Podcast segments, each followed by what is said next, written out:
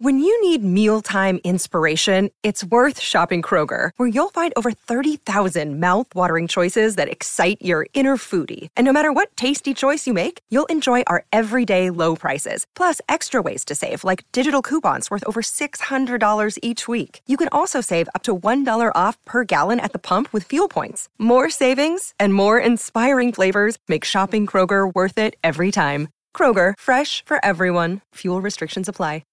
All right, Morning Show with Anthony here on 92.9 and 96.9 EHM. Coming up Father's Day, on Father's Day over at the Westhampton Beach Performing Arts Center. I am really excited for this event. Daniel Rudy Ruettiger, the man who the film Rudy is based on, is going to be at the Westhampton Beach Performing Arts Center on his motivational speaking tour, and he joins us on the phone right now. Daniel, how are you, my friend?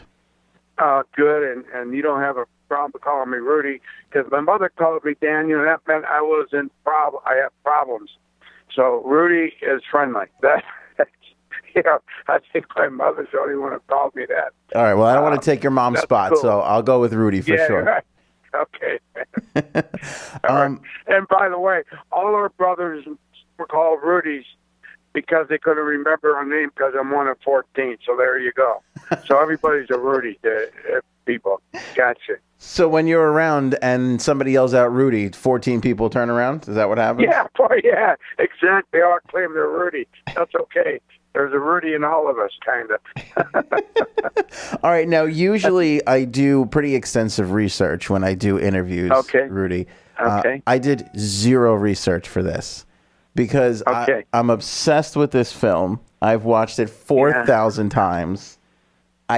I usually don't like to ask the typical questions, but I'm going to have to ask you some of the typical questions because I'm curious. No question. No problem. I don't have a problem with that. And we just came out with our documentary, which you could watch on Amazon Prime, called Rudy Ruettiger, The Walk-On, which will give you a lot of information that's kind of missing in the movie. So that will help. Oh, that is awesome. So that's on Amazon Prime?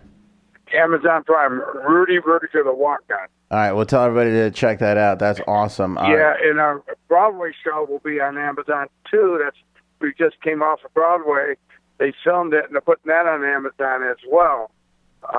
So we're excited about that. Oh, that's awesome. All right, so there's plenty to consume. And, of course, seeing you live here on Sunday, the 16th, is going to be good, too. All right, so give me the process behind. Obviously, you lived the life. For how long from when you finished college till when they started this idea of it'll be a book, it'll be a movie? Oh, great question. I finished college in 1976. In 1982, I kept seeing the movie Rocky, Field of Dreams, and Hoosiers, those type of movies. And something came to start giving a nutrition on a thought that was given to me in the locker room at Notre Dame by a sports writer. That after the game I was carried off, and why would they carry him off? Just a certain number of kids would carry this player off. Why? And that's never happened at Notre Dame. So he came up to me in the locker and said, look, it's up and coming Notre Dame football for 30 years. I've never witnessed this. And no one knew who you were. You don't have a name on your jersey, but they're chanting Rudy. How does this happen? And who are you? And I said, well, basically, I'm a nobody. I'm just an ordinary guy that fulfilled a dream for my father. And that's how I left it. He said, hey, this stuff only happens in Hollywood. And that's the thought that stayed with me. I saw Rocky, The Message, and Hoosiers and Field of Dreams, just passages in those movies that initiated me to go to Hollywood in 1982 to put this message together and the journey that I had at Notre Dame. The first guy I ever talked to about it was a gentleman I would watch on TV called Bobby by Jake. And he happened to be in the restaurant I was at. And he was the first guy I actually told the story to in Hollywood. And he liked the story. Said, this has value. So that kept me going. From that positive thought, 10 years later, I get the movie done through relationships I've had in Hollywood and in California by going through the process of failing many, many times in California. And I finally got the opportunity to the writer, to a gentleman in South Bend that was a hotel manager whose brother was in charge of Hoosiers, who was part of the movie team that did the movie Hoosiers, and he introduced me to the writer of Hoosiers, and I went out to Santa Monica, California, to go meet him. He basically didn't show up, so my insurance, because I sold insurance, intuition told me to go find the guy. So I went out to the streets in Santa Monica and built a little bit of relationship with a mailman. Actually took me to the writer's house because he liked the story. And he said, you should talk to him. I'm going to help you out. So he helped me because we all need breaks in life. We need people to help us every now and then. And that's what happened. By knocking on that door wasn't the answer right away, but it was the answer later on. Let me explain that. He was not interested in doing another sports movie, and he surely wasn't interested in doing a Notre Dame movie because he hated Notre Dame, and he wanted to change genres. He basically told me that up front, but he said, I did have a good story, but I kind of hung on to that. 2 years later, I get a phone call from him because there was a kid from Cornell University who graduated and ended up at Orion Pictures as an executive, who was working on the movie Hoosiers, but another gentleman by the name of Mike Medavoy.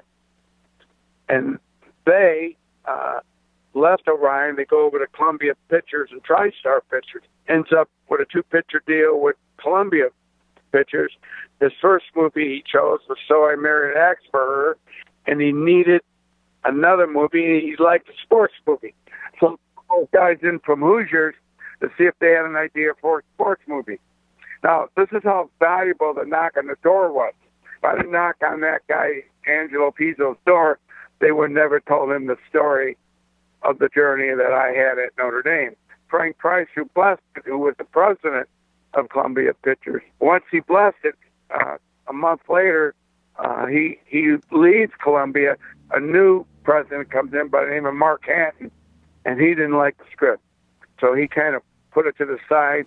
So Rob took the script, took it right over to Mike Medavoy at TriStar, and got the movie approved. It went up and down, up and down. Once we got the movie approved, we had to go to Notre Dame. Now, Notre Dame, God bless them, the tougher they were, the better the movie got. They did not want to hear about this project, nor did they want me to walk on campus to talk about this project. So the athletic department asked me very nicely, professionally, never to talk about the project again. If we catch you talking about it around our athletes with everyone, we'll bar you from this university. So I didn't talk about it anymore until I get the approval from TriStar. Then I walked in to the provost at Notre Dame and told him what we had. And by the weekend, we had the movie approved. That's the long short of it. That makes sense. Wow. So it took 10 years, a lot of ups and downs. Here's what's fascinating about this, Rudy, though. As I'm listening to you tell this story, you know, yeah. you never even took no for an answer during the getting the film made. The story yeah. of getting the film made mirrors the actual story of the Correct. Actual film, which is kind of crazy. Well, it's actually better than the movie. Making the movie. Hey, maybe well, that'll be the sequel. Maybe you got a sequel on your hands there. Who knows? Well, that's why the Rudy and Concerts work and the Dream Big on Broadway work, because all those elements are tied into that, and that's why the documentary work, because they see everything that they need to see, how the journey works and why it works, and ups and downs. And everybody has a Rudy in them somewhere somehow. Yeah, they had struggles they had to overcome. That's why this works. That's why I was going to say that's why it works so well.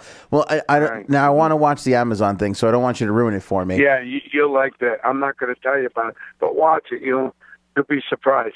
But give me your impressions now, because how involved were you in the filmmaking process and when it was all done? Yeah. Like, was it accurate? Were you happy with it all once you saw the movie? Well, you understand. I had to understand that I had to give them the creative integrity that they would make this work, and what Notre Dame involved, they wanted it as close to the journey as you can, because nothing could be perfect, but they wanted it as close as you can. So I had to really be there with the team. Also, I cast Sean Astin. I found Sean Astin through a movie called Memphis Belle. So I was part of all that and all instrumental in picking some of the actors. So it was cool. They allowed me to do that because it made sense, and they understood how important it was, and they believed in me and I believed in them. So we worked as a good team. Hopefully you're not going to get some of my next couple of questions here, but maybe you have. I don't know. Go ahead. You and your film are responsible for perhaps some of the greatest actors and filmmakers of all time. My absolute favorites from day one with Swingers, Vince Vaughn and Jon Favreau. Yeah, they met. Right. They met on your movie. Because Jon Favreau was his first movie, and Vince Vaughn, John had a big part in the movie Rudy, and we casted him right out of Chicago, Second City. They were improv guys. So they were very important. And John was very, very, very, him and Vince Vaughn were very, very involved in how a film was made and how it was produced. So it was their, they got to have the experience. They met the producers on our set. Also, that helped them develop Hoosiers and put Hoosiers, I'm not Hoosiers, Swingers where it should be. So, and now Favreau's one of the top directors of all time in Hollywood. My goodness, he's huge.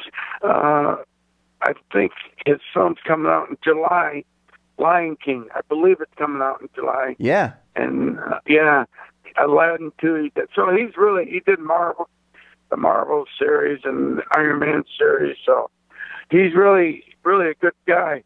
And he doesn't forget where he came from. Let me put it that way. So does he send you a fruit basket every year? He should. He really should. But he should, but he doesn't. But that's okay. But he always compliments very positive when they interview him.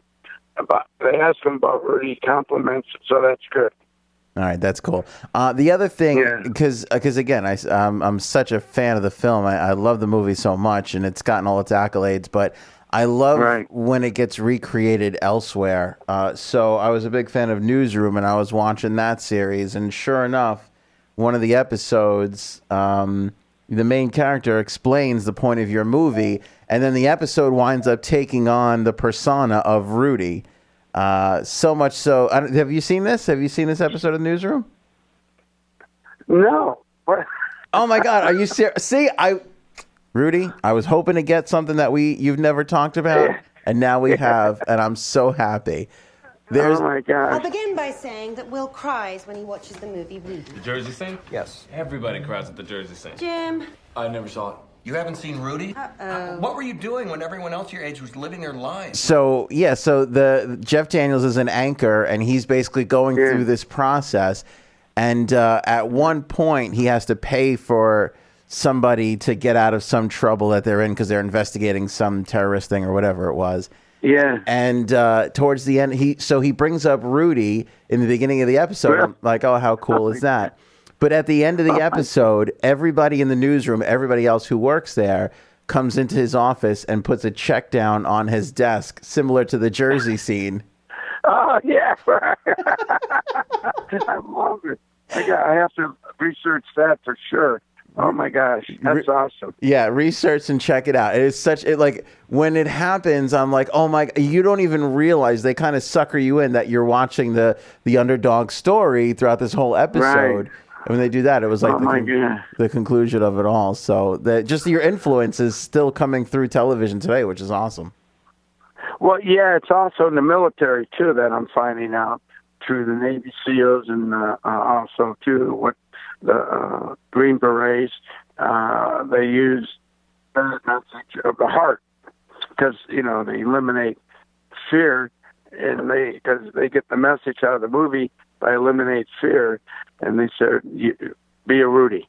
And I didn't know that until I met people that were in the Green Berets and also and also the Navy SEALs. They use that in their training, which is cool. What is it about? Like, is it your family, your heritage? What do you think it is that? I don't know. I grew up blue collar, and and I was a dreamer, of course, and I always thought out of the box. And they were more protective because my dad was a union guy, 9 to 5, middle shift, night shift. And he ended up in auto refineries, and it's a good job. They have a union job, and you can have a secure family, and there's nothing wrong with that. That's not what I wanted. That's amazing. All right, this is absolutely perfect for Father's Day, perfect for anybody who's in a tough spot or who's an entrepreneur struggling to get a business off the ground or any. This reaches any sort of person who's ever faced any sort of adversity. This is going to be good for. So I'm looking forward to Sunday, Rudy. I appreciate you giving us some time this morning. This was a pleasure to talk to you. Absolutely a pleasure. Thanks. God bless you. Bye-bye. All right, man. Have a good one. There he goes. Rudy from the movie. That was cool. That was cool to talk to the guy. I think that show is going to be a lot of fun at the Westhampton Beach Performing Arts Center. Rudy Ruettiger, the walk-on, coming to Amazon Prime. He let us know that little nugget. That's going to be fun to watch. But always great to see this sort of thing live. June 16th, Father's Day. Perfect for the dads out there. An afternoon with Rudy at the Westhampton Beach Performing Arts Center. Get tickets and more info at WHBPAC.org. He's the man responsible for Inspiration and Swingers and Made and essentially Lion King, the remake. You could literally put that. I don't know if Favreau would be where he is today without being in Rudy and meeting Vince Vaughn and starting that whole trajectory. Fun conversation with Daniel Rudy Ruettiger right here on The Morning Show with Anthony. Thank you guys so much for tuning into The Morning Show with Anthony podcast. You know, we're available on all the podcasters out there, iTunes, Google Play, Stitcher, TuneIn. You can get The Morning Show with Anthony podcast and subscribe on whichever service you prefer to use. If you're on iTunes, make sure you guys rate and review our podcast. That helps us climb up the ranks a little bit. And, of course, check out the home of the podcast. It's WEHM.com. We have a morning show vlog there as well. Tons of music news updated every single day, several times a day, and lots of great contests too, especially if you live in the New York area. We give away a lot of concert tickets to some amazing shows all throughout New York City, Long Island, and New Jersey. So go to WEHM.com and make sure you guys follow us on social everywhere. You'll see my personal links under the on-air tab. Just click on Anthony.